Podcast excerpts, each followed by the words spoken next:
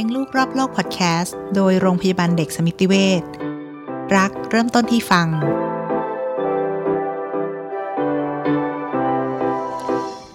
สวัสดีค่ะ พบกับรายการเลี้ยงลูกรอบโลกพอดแคสต์โดยโรงพยาบาลเด็กสมิติเวชวันนี้นะคะเรายังอยู่กับคุณหมอปุ๊กแพทย์หญิงดวงรัตน์วังเกร็ดแก้ว กุมารแพทย์ด้านจิตวิทยาเด็ก จากโรงพยาบาลเด็กสมิติเวชศรีนครินทร์วันนี้นะคะพลอยกับคุณหมอปุ๊กจะมาคุยกันเรื่อง เคล็ดลับเตรียมลูกให้พร้อม ก่อนส่งเข้าโรงเรียนอนุบาล โดยจะมีเทคนิคการเลือกโรงเรียนอนุบาลให้เหมาะกับลูกนะคะ โดยคราวนี้ผู้ที่จะมาให้เทคนิคเนี่ยจะเป็นคุณหมอพัฒนาการเด็ก วันนี้เราก็จะมาดูกันว่าอะไรก่อนที่เราจะเลือกโรงเรียนให้ลูกนะคะ อะไรคือปัจจัยสำคัญของเด็กในวัยเรียนรู้ก็คือในวัยอนุบาลนี้ แล้วก็บริบทแวดล้อมเนี่ยของเด็กๆ ตั้งแต่ยังเป็นตัวจิ๋วๆเนี่ยมันมีผลต่อการพัฒนาการในอนาคตของเขาไหม ขณะเดียวกันโรงเรียนอนุบาลที่ดีควรจะมีลักษณะยังไง การเตรียมความพร้อมของลูกก่อนจะส่งเข้าโรงเรียน และคุณพ่อคุณแม่เองควรจะปรับตัวยังไง หลังจากที่ลูกไปโรงเรียนแล้ว กับอีกเรื่องหนึ่งเป็นเรื่องที่คิดว่าทุกคนน่าจะอยากรู้คือ วิธีรับมือกับเรื่องที่เราไม่คาดคิด เมื่อลูกเมื่อเราส่งลูกไปโรงเรียนแล้ว ไม่ว่าจะเป็นเรื่องของการที่ลูก มีพฤติกรรมเรียนแบบ หรือว่ามีคำพูดใหม่ๆ ที่ไม่เคยใช้กับที่บ้านมาก่อน วันนี้เราลองมาฟังเทคนิคดีๆ จากหมอปุ๊กกันเลยค่ะ สวัสดีค่ะ คุณหมอปุ๊ก สวัสดีค่ะค่ะ วันนี้นะคะพลอยอยากจะเอ่อให้หมอปุ๊กช่วยบอกเคล็ดลับในการเตรียมลูกให้พร้อมก่อนส่งเข้าโรงเรียนอนุบาลให้นิดนึงอะค่ะค่ะ ก็มาดูว่าจริงๆแล้วเนี่ยในเด็กวัยอนุบาลก็คือในราวประมาณสัก3ถึง5ขวบเนาะวัยนี้เนี่ยเอ่อเขา จะพูดว่าการเรียนรู้ของเขาเนี่ยมันจะผ่านจากการเล่นการได้ลงมือทำค่ะนะประสาทสัมผัสทั้ง5ก็คือการได้เห็นได้ลองจับสัมผัส เพราะฉะนั้นเนี่ยหากว่า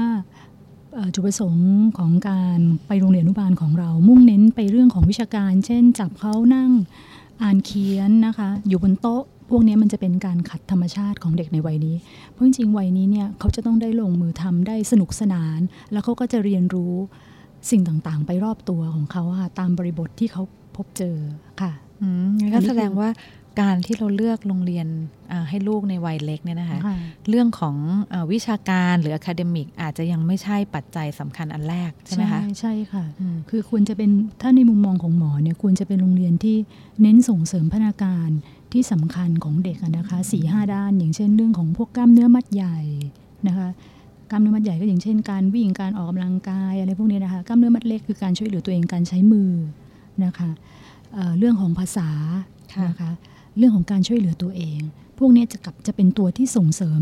ให้เด็กได้เรียนรู้ตามวัยของเขา ซึ่งเขายังอยู่ในวัยที่เล็กเกินกว่าที่จะมานั่งอย่างที่เราบอกกันเนาะนั่งจดจำอะไร อันนี้นมันจะเป็นการท่องจำมากจนเกินไป ในระยะยาวจะไม่ได้ผลดีกับเด็ก ค่ะค่ะแล้วอย่างพวกปัจจัยเอ่อต่างๆ เหล่านี้ที่หมอปุ๊กบอกเมื่อกี้นะคะ ไม่ว่าจะเป็นเรื่องของ gross motor skill กล้ามเนื้อมัดใหญ่อืมกล้ามเนื้อมัดเล็กอืมค่ะหรือว่าทักษะทางภาษาเนี่ยค่ะ ถ้าเราปูพื้นฐานให้เขาอย่างดีเนี่ยค่ะ มันจะส่งผลต่อพัฒนาการหรือว่า EQ ของเขาในอนาคตบ้างไหมคะก็ส่งผลนะคะ เพราะว่าถ้าหากว่าเราปูพื้นมาตั้งแต่ที่บ้านแล้วเนี่ยพอเมื่อไปที่โรงเรียนก็เปรียบเหมือนการต่อยอด เพราะว่าเอ่อ ที่โรงเรียนเนี่ยเขาจะมีข้อที่ดีกว่าที่บ้านตรงที่ว่าจะมีกลุ่มเพื่อนในวัยเดียวกันนะคะ ตรงเนี้ยจะทำให้เด็กได้เรื่องของทักษะทางสังคมนะคะ แล้วก็เรื่องของอีกอย่างที่โรงเรียนที่จะมอบให้ได้ก็คือเรื่องของทักษะการช่วยเหลือตัวเอง เพราะบางครั้งเนี่ยปัจจุบันเนี่ยสังคมเด็กๆเนี่ยเราจะมีกันน้อยในบางครอบครัวเนี่ยเป็นลูกคนเดียว ไม่มีเพื่อนรุ่นวัยเดียวกันเลยเด็กเติบโตอยู่แต่กับผู้ใหญ่ค่ะชินกับการถูกปฏิบัติ นะคะมีมีคคนนทำทำให้ให้ทุกอย่างค่ะนะคะ หรือว่าไม่ต้องเรียนรู้ที่จะใช้ชีวิตร่วมกับคนอื่นเลยนะคะ ไม่ต้องแบ่งปันเลยทุกอย่างอยู่ที่เขาคนเดียวเลยนะไม่ต้องฝึกการรอคอย พวกนี้แหละค่ะที่เขาจะไปได้ที่โรงเรียน แต่อย่างไรก็ตามเราอย่าเพิ่งไปคาดหวังว่าพอไปที่โรงเรียนแล้ว เด็กจะปรับตัวเข้าหาเพื่อน หรือว่าแบบปฏิแบบมีความสุขได้เลยเนาะเด็กต้องปรับตัวแน่นอน เพราะฉะนั้นเรื่องการเตรียมความพร้อมก่อนที่ลูกจะเข้าไปที่โรงเรียนเนี่ยหมอว่าก็เป็นอีกสิ่งหนึ่งที่เราจะต้อง ทำนะคะเนิ่นๆนะอาจจะสักสามเดือน 6 เดือนล่วงหน้าก่อน พอเรารู้แล้วว่าโอเค ลูกกำลังเข้ากำลังจะเข้าโรงเรียนนะเนาะโดยทั่วไปก็คือถ้าเราดูตามอายุเนี่ยสักสามขวบก็จะคือจะเป็นวัยที่เราเริ่มเข้าอนุบาลเนาะสักสองขวบกว่าเนี่ยเราก็ต้องมาพิจารณาดูแล้วว่าโอเค ลูกเราเนี่ยพร้อมแล้วหรือยัง ทักษะที่หมอมองว่าสำคัญเนี่ยก็คือเรื่องของเอ่อการช่วยเหลือตัวเองนะคะอย่างง่ายๆ อย่างเช่น ตักข้าวทานเอง ใช่ไหมคะ แต่งตัวง่ายๆเอง ถอดกางเกง รู้จักเข้าห้องน้ำล้างมือ อันเนี้ยปัจจุบันนี้หมอว่าเรื่องการล้างมือที่ให้ให้สะอาดพอสมควรเนี่ยเป็นสิ่งที่สำคัญมากเลยแหละ เพราะว่าพอลูกออกไปข้างนอกเนี่ยเรารู้อยู่แล้วว่าพอไปอยู่ที่โรงเรียนอนุบาลมีเด็กหลายๆคนอยู่ โอกาสที่จะติดเชื้อไม่สบายอยู่เยอะเนาะถ้าเกิดสมมติว่าสามารถที่จะรู้จักดูแลสุขอนามัยส่วนตัวได้เนี่ยตรงนี้จะปลอดภัยไปเยอะละนะคะนอกจากเรื่องของการช่วยเหลือตัวเองแล้วเนี่ยนะคะ อีกอย่างหนึ่งก็คือ เด็กน่าจะต้องมีทักษะทางภาษาและการสื่อสารที่ดีพอพอควรสมวัยก็คือบอกชื่อนามสกุลได้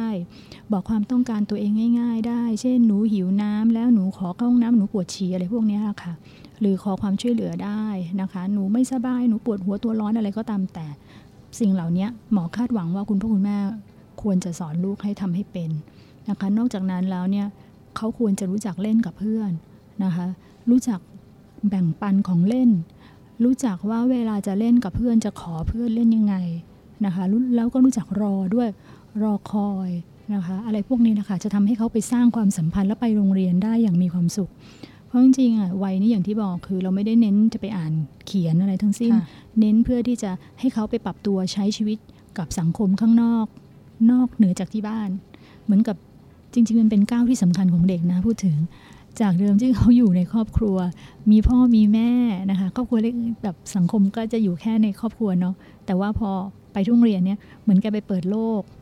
เผชิญโลกก็เป็นก้าวก้าวที่สำคัญของเด็กทีเดียวเลยล่ะ เหมือนกับว่าเท่าเท่าที่ฟังหมอปุ๊กบอกมันเหมือนกับเด็กต้องไปหัดเรียนรู้วิชาชีวิต แต่เป็นวิชาชีวิตที่ใหญ่ขึ้นกว่าที่บ้านใช่ไหมคะไปจะเหมือนกับว่าก็เนี่ยแหละค่ะเพราะฉะนั้นเราก็ต้องเตรียมเขาให้ไปเจอโลกภายนอกอย่าง อ๋ออีกอย่างหนึ่งที่ลืมพูดไปก็คือ เด็กจะต้องรู้จักที่จะไปอยู่ และพึ่งพิงกับคนอื่นนอกครอบครัว เพราะฉะนั้นเนี่ยมันจะมีคำหนึ่งนะคะเขาเรียกว่าทางจิตวิทยาเด็กเขาเรียกว่า separation anxiety ก็คือความกังวลจากการพัดพรากจากผู้ใหญ่นะคะ ซึ่งประมาณสักเด็กเนี่ยจะเริ่มต้นมี separation anxiety เนี่ยซึ่งเป็นพัฒนาการที่ปกติเนี่ยตั้งแต่อายุ 6 เดือน นะคะแล้วก็จะเริ่มน้อยลงไปเรื่อยๆ ตอนประมาณ2ขวบกว่า ก็ประจวบกับช่วงที่เด็กกำลังจะต้องเริ่มไปเจอผู้ใหญ่ ในช่วงที่มี separation anxiety เนี่ยสิ่งที่คุณพ่อคุณแม่จะเห็นได้เลยก็คือ เด็กจะติดค่ะ จะติดพ่อติดแม่กลัวคนแปลกหน้า เขาจะไม่ยอมคือหมายความว่าเวลาที่ไม่ได้เห็นพ่อกับแม่อยู่ในสายตาเนี่ยเด็กจะทุกข์จะร้องไห้จะงองแงจะอะไร แต่พอในช่วงประมาณสองขวบกว่าจนถึงสามขวบเนี่ย ความกังวลตรงนี้จะลดน้อยลงไปเองเรื่อยๆไอ้ตรงจุดนี้หมอก็อยากให้เราสังเกตด้วยว่าลูกเราเนี่ยเป็นยังไงมั่งเขาใช้ชีวิตอยู่คนอื่น แล้วเขามีความสุขดีไหมเขาไม่ใช่คอยแต่จะมองเหลียวมองหาพ่อแม่ตลอดนะคะพวกนี้จะทำให้เวลาที่ไปโรงเรียนเขาก็จะปรับตัวไปอยู่กับครูได้ไม่ดีนัก เพราะเขาก็ใจก็จะคิดอยู่แต่อยากจะกลับบ้านอยากจะกลับบ้านแบบนี้ค่ะ อย่างนี้เราต้องให้เวลากับลูกน้อยเวลาไปโรงเรียนนะคะเพื่อให้เขาปรับตัวเนี่ยนะคะ ต้องให้เวลา กว่าเด็กจะปรับตัวแล้วก็ทุกอย่างเซตเทิลได้นี่นานไหมคะโดยทั่วไปอะสองสองอาทิตย์จนถึงประมาณ 8 อาทิตย์อะก็คือถ้าเด็กที่ปรับตัวได้ดี เราก็บอกว่าคุณพ่อคุณแม่จะต้องรู้จักลูกตัวเองแน่นอน ว่าเวลาที่เขาไปเจอสิ่งใหม่ ๆ เนี่ย ลูกเราเนี่ยมีแนวโน้มเป็นยังไง เช่น ถ้าลูกเราเป็นคนที่ปรับตัวง่ายนะคะ เวลาที่เจอคนแปลกหน้า เวลาที่แบบมีการปรับเปลี่ยนกิจวัตรประจำวันอะไรเงี้ย ลูกเรา โอเค ไม่ได้มีท่าทีต่อต้านมากเนี่ยเวลาที่จะไปโรงเรียนก็ไม่ยากก็สักสองอาทิตย์นะคะก็จะเพราะช่วงแรกๆเด็กทุกคนอะจะต้องงองแงร้องไห้อะไรก็ว่ากันไป แต่สองอาทิตย์เนี่ยถ้าเด็กที่ปรับตัวง่าย ถ้าปรับตัวยากหน่อยนะคะก็ให้ที่สองเดือน ถ้าเกินกว่านั้น อาจจะต้องมาพิจารณาดูนะคะว่าเพราะอะไรทำไมลูกถึงปรับตัวไม่ได้สักทีร้องไห้ทุกเช้าอะไรเงี้ยนะคะก่อนไปโรงเรียนหรือว่าดูหงอยหงอยซึมซึมอะไรเงี้ยเราต้องไปหาสาเหตุด้วยแหละ ว่าทำไมถึงไม่มีความสุขที่ไปโรงเรียน เพราะจริง ๆ ที่โรงเรียนอะถ้าว่าจริง ๆ เด็กอะถ้าถ้าเผื่อกิจกรรมหลักสูตรอะไรที่มันเข้ากับเขาอะนะคะสนุกสนานเนี่ยมีเพื่อนมีอะไรเนี่ยเด็กจะชอบนะคะเรียนอนุบาลเนี่ยเด็กเขาจะมีความสุขค่ะค่ะ แล้วในในมุมของคุณพ่อคุณแม่เนี่ยค่ะโดยเฉพาะคนที่อาจจะมีลูกคนแรกใช่ไหมคะ คุณพ่อคุณแม่เองก็ต้องปรับตัวเองยังไงบ้างไหมคะหลังจากที่เราตัดสินใจส่งลูกไปโรงเรียนแล้วเนี่ยค่ะ จะมีกรณีที่พ่อแม่ไปเกาะใช่เป็นตุ๊กแกใช่ไหมไปเกาะเกาะรั้วโรงเรียนเกาะรั้วโรงเรียนอ่าเราจะเห็นได้จ้องมองเวลาเปิดเทอมแล้วกลายเป็นค่ะว่าจริง ๆ ลูกปรับตัวได้แล้วค่ะนะคะพ่อแม่เกิด separation anxiety เออืงมเป็นห่วงเกินไปกังวลจากความพลาดค่ะจากลูก เพราะฉะนั้นจริงๆอะก่อนที่จะเลือกโรงเรียนนะคะ ก็ก็พิจารณาซะให้ดี พอเมื่อเลือกแล้วก็ต้องมั่นใจว่าโรงเรียนเนี่ยเขากำลังจะเป็นที่ที่เขาเรียกอะไรอะมีให้ความมั่นมั่นคงอบอุ่นปลอดภัยให้กับลูก เป็นเอ่อบ้านหลังที่สองเป็นบ้านหลังที่สองอืมที่ทำให้เด็กเอ่อปรับตัวไปได้ มีพัฒนาการที่ดี เราก็ต้องวางใจแล้วก็ไว้ใจโรงเรียนให้เพียงพอนะครับ แต่ว่าเรื่องของเรื่องคือ ระหว่างนั้นอะก็ก็หาอะไรทำสิเป็นโอกาสที่ดีแล้ว อย่าฟุ้งซ่านหาอะไรทำเพลิดเพลินถ้าคุณแม่เป็นแม่บ้านก็บอกว่าก็เป็นโอกาสดีที่เราจะทำอะไรเพื่อตัวเราเองเพราะใช่ว่ากลับมาช่วงมีก่อนเวลหน้านั้นค่ะอ่าช่วงก่อนหน้านั้นเราอืมก็คืออยู่กับลูกตลอดใช่ไหมคะอ่าค่ะตอนนี้เราก็ลองดูซิมีจะหาเพื่อนหรืออะไรอาจจะกลับไปคอนแทคเพื่อนอะไรก็ตามแต่นะคะ ให้เพลิดเพลินไปแล้วถึงเวลาตอนเย็นก็ไปรับ คือแน่ๆเนี่ยเอ่อการลูกเนี่ยนะคะเรา จะต้องไปรับไปส่งให้ตรงเวลานะคะ อย่าอืมเอ่อเขาเรียกอะไระบอกเขาไว้แล้วต้องคำไหนคำนั้นใช่ไหมคะไม่งั้นอืมันจะเกิดความก็เรียกอะไรทำให้เด็กก็ขาดความไว้ใจเราอะค่ะแล้ววันหลังทำให้เขาเกิดความรู้สึกไม่อยากไปโรงเรียนอืมอะตรงนี้จะจะเสริมนิดนึงค่ะหมายถึงว่าอ่าโรงเรียนเลิกสองโมงก็เป็นสองใช่โมงไม่ใช่ใช่ให้เขาไปรอใช่เท้งเต้งพวกนี้ค่ะใช่ใช่ใช่ตรงนี้อืจะมทำให้เด็กแบบรู้สึกว่าอุ๊ยถูกทิ้งหรือเปล่าอะไรอย่างค่ะเงี้ยก็จะเกิดความรู้สึกไม่ไม่มั่นใจไม่สเคียวใช่ไหมคะใช่ใช่อืมค่ะ แล้วอย่างนี้ค่ะหมอปุ๊กพลอยเอ่ออยากทราบว่าโรงเรียนอนุบาลที่ดีอะค่ะ ในมุมมองของคุณหมอพัฒนาการเนี่ยมันควรจะมีลักษณะยังไงบ้างคะก็พิจารณาตรงหมอมองเป็นสองด้านง่าย ๆ แล้วกันค่ะทางด้านกายภาพ ทางด้านกายภาพเนี่ยสถานที่เนาะสถานที่ก็ควรจะเหมาะสมกับวัยเด็กอนุบาลเนาะมีที่ให้เขาคือแน่ๆเนี่ยหมอมองปลอดภัยก่อนปลอดภัยเนาะสะอาดปลอดภัยนะคะ มีระบบการดูแลเกี่ยวกับเนี่ยแหละ ทางด้านเขาเรียกสุขอนามัยที่ดีเนาะนะคะ แล้วก็ทางกายภาพอย่างเช่น มีสระว่ายน้องว่ายน้ำอะไรก็ดูว่ามันจะต้องปลอดภัยกับชีวิตเด็กอะนะคะแล้วก็ถ้าในรายละเอียดอย่างเช่น ห้องน้ำสะอาดไหมนะคะโรงอาหารโอเคไหมอะแล้วก็ทั้งแม้กระทั่งอาหารเองอะนะคะ พวกนี้มันจะส่งผลกระทบทางด้านสุขภาพของเด็ก อันนี้ขอให้เราให้ให้ให้ความสำคัญ นะคะถ้าผ่านตรงนี้ไปแล้วเนี่ยเราก็มาดูในแง่ของเรื่องของคุณครูนะคะหลักสูตรแนวทางการเรียนการสอน หมอว่าทัศนคติของคุณครูเพราะจริง ๆ เรายังไม่ได้คาดหวังว่าโหจะต้องอัดวิชาการ ทัศนคติของคุณครูเนี่ยอย่างน้อยเนี่ยต้องเปิด แล้วก็พร้อมที่จะสื่อสารกับผู้ปกครองอะนะคะเพราะว่าเราก็เป็นห่วงเป็นห่วงลูกนะคะ ที่ลูกน้อยๆ ของเราที่เราเลี้ยงดูเข้ามาเนี่ยแล้วก็ส่งมอบให้กับคุณครูซึ่งเหมือนเป็นแม่คนที่สองเนี่ยเราก็ต้องมีการสื่อสาร เพราะฉะนั้นทางฝ่ายของโรงเรียนนะควรจะต้องมีช่องทางเปิดให้เราได้ถามไถ่ค่ะอะไรพวกเนี้ยนะคะแล้วก็แจ้งนู่นนี่เวลาที่เกิดสมมติอะเด็กว่าเด็กเนี่ยอยู่ด้วยกันอาจจะต้องมีการอาจจะมีอุบัติเหตุเล็กๆน้อยๆทะเลาะกันอะไรแย่กันอะไรพวกเนี้ยค่ะต้องต้องมีการให้เราติดต่อสื่อสารได้ ตรงเนี้ยหมอมองว่า ถ้าเผื่อผ่านตรงนี้ไปแล้วเนี่ย ก็น่าจะโอเคนะคะ ซึ่งอันเนี้ยค่ะ มันก็จะพอโรงเรียนเขาเปิดโอกาสที่จะติดต่อให้ให้ผู้ปกครองสามารถค่ะติดต่อได้ใช่ไหมคะค่ะเวลาที่ลูกเนี่ยค่ะไปเกิดเอ่อปัญหาหรือว่าเรื่องที่เราแบบว่าเอ่อไม่เคยเจอมาก่อนก่อนเข้าโรงเรียน เช่นเข้าโรงเรียนไปแล้วไปเรียนแบบพฤติกรรมเพื่อนอืมเอ่ออืมพฤติกรรมที่ไม่ดีหรือว่าบางบ้านอาจจะไม่ได้พูดจาไม่เพราะหรืออะไรเงี้ยนะคะ แล้วลูกเอาพฤติกรรมเหล่านั้นเนี่ยกลับมาใช้ที่บ้านเนี่ยค่ะอืม ในวัยเด็กอย่างเงี้ยค่ะหมอปุ๊กเราสามารถจะสอนหรือว่ามีวิธียังไงที่จะบอกให้เด็กเล็กในวัยอนุบาลรู้ว่าอะไรมันคือสิ่งที่เขาควรจะเรียนแบบ หรือว่าอะไรคือสิ่งที่เขาไม่ควรจะทำตามเนี่ยค่ะ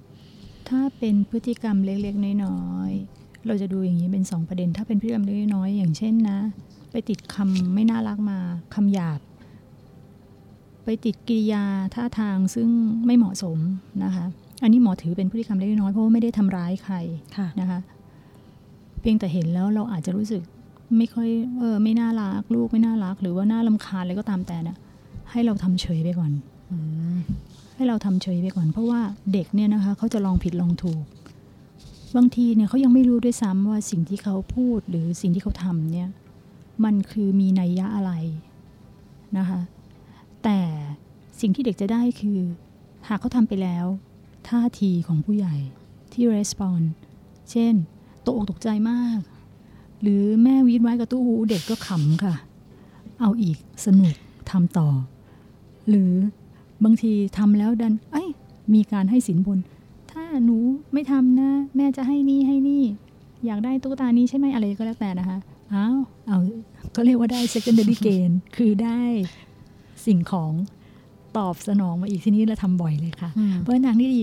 ถ้าไม่ได้ซีเรียสอะไรก็ไม่ แต่ถ้าดูแล้วหนักหนาเราอาจจะบอกเขาว่าที่บ้านเราไม่พูดแบบนี้ลูกสมมติว่าเราดูแล้วคำไม่น่ารักจริง ๆ ที่บ้านเราคือคือต้องจริงจังเลยนะ จริงจังมองหน้าลูก make sure ว่าลูกฟังเราก่อนนะคะ ไม่ใช่พูดตอนที่ลูกกำลังนั่งเล่นเกมอะไรไม่เอานะคะ บอกเขาว่าที่บ้านเราไม่พูดแบบนี้ค่ะ ถ้าลูกบอกว่าที่เพื่อนเพื่อนพูดก็ไม่เป็นไรค่ะ เราจะไม่พูดกันอย่างแบบนี้ในบ้านนะคะ ลูกไม่ดีแม่ไม่ชอบ ก็บอกแค่นั้นพอ แล้วไม่ต้องย้ำบ่อย เบี่ยงเบนเด็กวัยนี้นะ เวลามีพฤติกรรมไม่น่ารักนะ หลักเลยเบี่ยงเบน เพราะว่าความจำเขาเนี่ยมันยังไม่ settle down ที่เข้าไปจนกระทั่งเป็นนิสัย การเบี่ยงเบนให้ไปทำอย่างอื่น จะเป็นสิ่งที่ดีกว่าการที่มาหมกมุ่นย้ำเพราะการที่หมกมุ่นย้ำเนี่ยเท่ากับว่าเรายิ่งไปตอกย้ำให้ความสำคัญกับตรงจุดเนี้ยกลับเป็นการกระตุ้นให้เด็กทำต่ออ่า มันจะค้านกันนะแทนที่พ่อแม่คิดว่าห้ามห้ามห้ามแต่ไม่ใช่ พอบอกแล้วว่าไม่ดีปั๊บไปทำอย่างอื่นเลยลูกไปเล่น อย่างอื่นไปทำอะไรมาเล่นกันอ่านหนังสือเล่านิทานเล่นของเล่นอะไรมีกิจกรรมอย่างอื่นต้องทำเยอะแยะแล้วเดี๋ยวเด็กเขาก็ลืมไปเองอะเบี่ยงเบนนี่เราใช้จนถึงอายุเท่าไหร่ได้คะหมอปุ๊กเบี่ยงเบนนี่ใช้ได้จริง ๆ ช่วงวัยอนุบาลเนี่ยก็โอเค พอประถมนี่ชักไม่ได้ผลละอืมนะเพราะว่าประถมเนี่ยเริ่มความจำเขาจะจำเขาจะ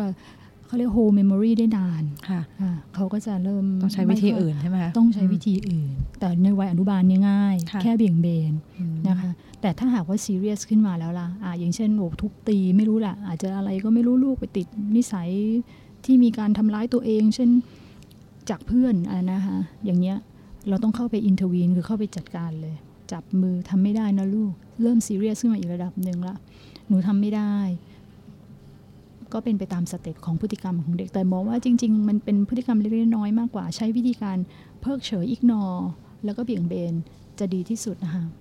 ค่ะถ้างั้นวันนี้นะคะเราก็ได้เคล็ดลับดีๆนะคะสำหรับการเตรียมลูกให้พร้อมขณะเดียวกัน คุณพ่อคุณแม่ก็ต้องเตรียมตัวเองให้พร้อมด้วย ก่อนที่จะตัดสินใจ ส่งเจ้าตัวเล็กไปโรงเรียนอนุบาล